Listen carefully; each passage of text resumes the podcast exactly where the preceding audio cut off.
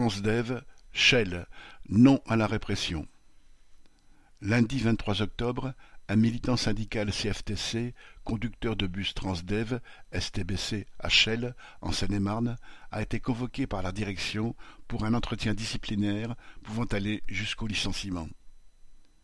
Cela faisait suite à un appel à la grève lancé par plusieurs syndicats deux semaines plus tôt sur une série de revendications.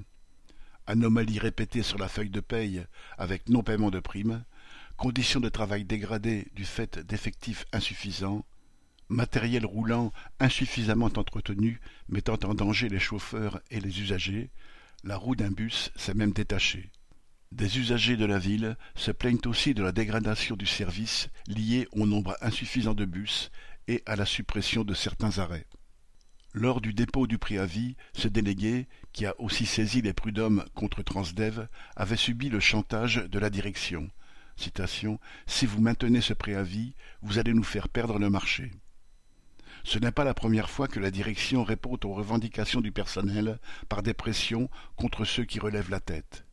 Ce militant, qui a quinze ans d'ancienneté, a d'ailleurs déjà été l'objet d'une procédure disciplinaire il y a un an après une précédente grève.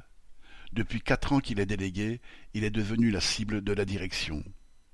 Dans cette entreprise, c'est « boss et tais-toi ».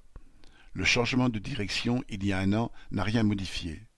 Le collègue qui accompagnait le militant à l'entretien a été accueilli par citation, Ah, c'est vous qui l'accompagnez, eh bien vous allez assumer. La menace est claire.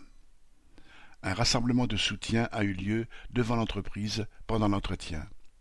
Face à la direction qui s'était mobilisée, huissier à l'appui, des militants de différentes entreprises de transport public, Transdev, Keolis ou autres, étaient présents car les attaques des patrons des transports, sous prétexte d'appels d'offres, sont les mêmes partout. Correspondant Hello.